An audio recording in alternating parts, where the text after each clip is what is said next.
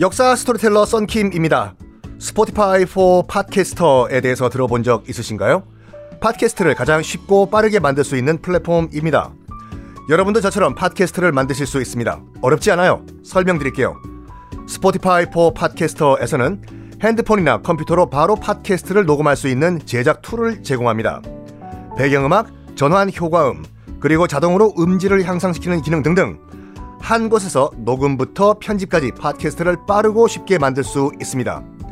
이렇게 만든 여러분의 팟캐스트는 Spotify for Podcasters를 통해서 애플 팟캐스트, 구글 팟캐스트 등 여러 다른 플랫폼에도 한 번에 배포하고 한 곳에서 관리할 수가 있습니다. 여러분이 팟캐스트를 만들기 위해 필요한 모든 것들을 한 곳에서 모두 무료로 제공합니다.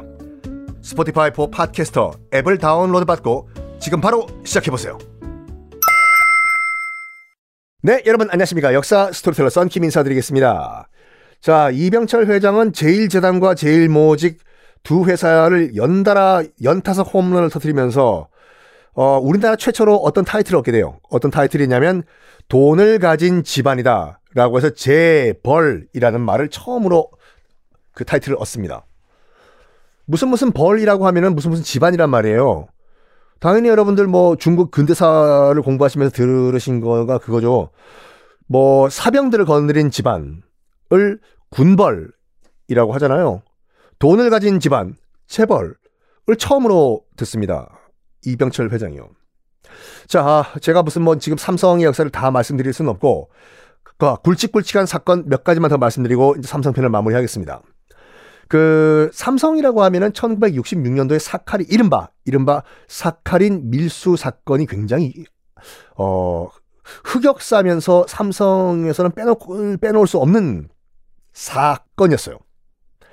자, 이병철 회장은 스스로 집안도 대주주였고 자기도 김해평야에서 농사를 지어봤던 대주주 출신 대지주 출신이었습니다. 그러다 보니까 어 농사의 중요성을 알았고 농사를 대규모로 하기 위해서는 비료가 중요하다는 걸 알았어요. 근데 당시에 우리나라는 1960년대죠.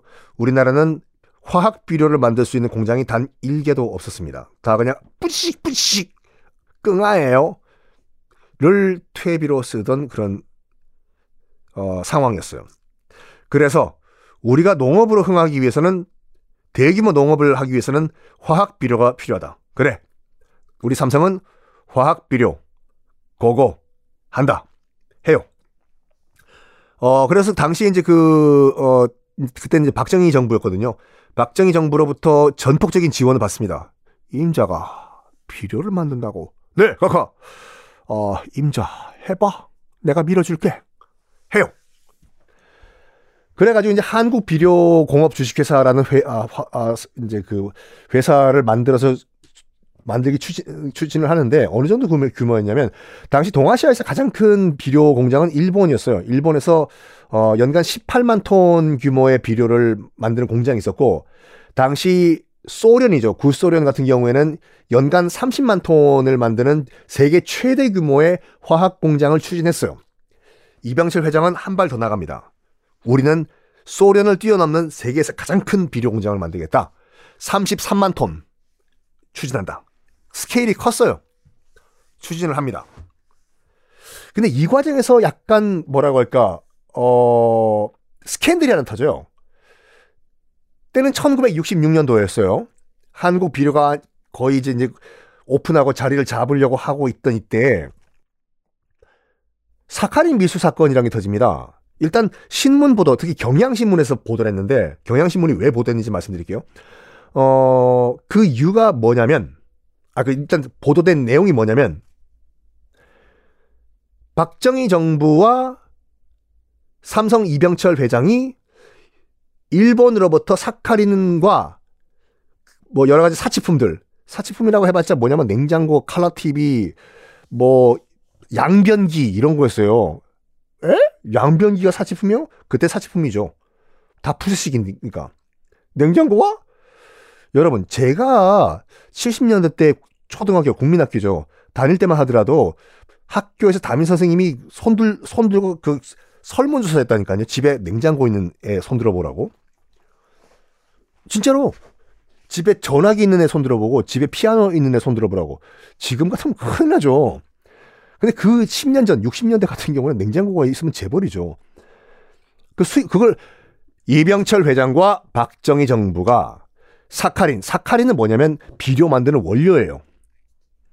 그 사카린 플러스 양변기, 냉장고, 칼라 TV를 몰래 밀수하다가 걸렸다. 는걸 경향신문이 폭로합니다. 이렇게 정치와 재계가 어, 어둠의 손을 잡고 밀수를 했다라고 보도를 해요. 그러면서 박정희 정부 같은 경우에는 우리는 뭐 관여한 게 없다고 다 삼성 이병철이 다 했다고 뒤집어 씌워요. 어 뭔가 오해하고 있는데 우리 정부는 그런 거 안 한다고 밀수를 우리가 왜 하냐고 다 삼성 이병철이 다 한 거라고 하면서 그 삼성 이병철 회장의 아들이 세 명 있거든요. 이맹희 첫째 아들, 둘째가 이창희, 셋째 아들이 이건희인데 둘째 아들 이창희가 구속이 돼 버려요. 그리고 나중에 이, 요 사건을 계기로 해가지고 그 이병철 회장은 재계에서 삼성그룹의 회장에서 물러나고 그냥 재계 은퇴 선언을 해버립니다. 둘째 아들 이창희는 구속돼 버리고. 그러니까 요게 일단 경향신문 등등이 보게, 아, 보도를 했던 이른바 삼성의 사카린 밀수 사건이에요. 그런데 이게 나중에 첫째 아들인 이맹희 씨가 증언을 한 내용인데 이거는 뭐 민감할 수도 있기 때문에 이맹희 씨의 주장에 따르면이에요. 자기가 다 주도를 했다고 해요.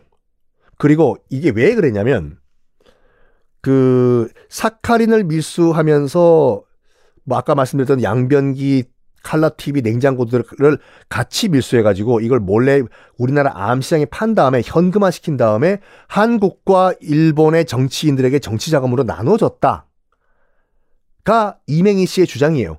즉 박정희 정부도 같이 공범이다가 주장이에요. 이맹희 씨의 주장이요. 그래서 우리 아빠 저, 재계 은퇴한 것도 억울하다 가예요. 박정희 정부도 공동 책임이 있다. 정치 자금을 들어갔기 때문에. 그런데 그런데 결정적으로 더 열받은 게 누군지 아십니까? 다음 시간에 공개하겠습니다.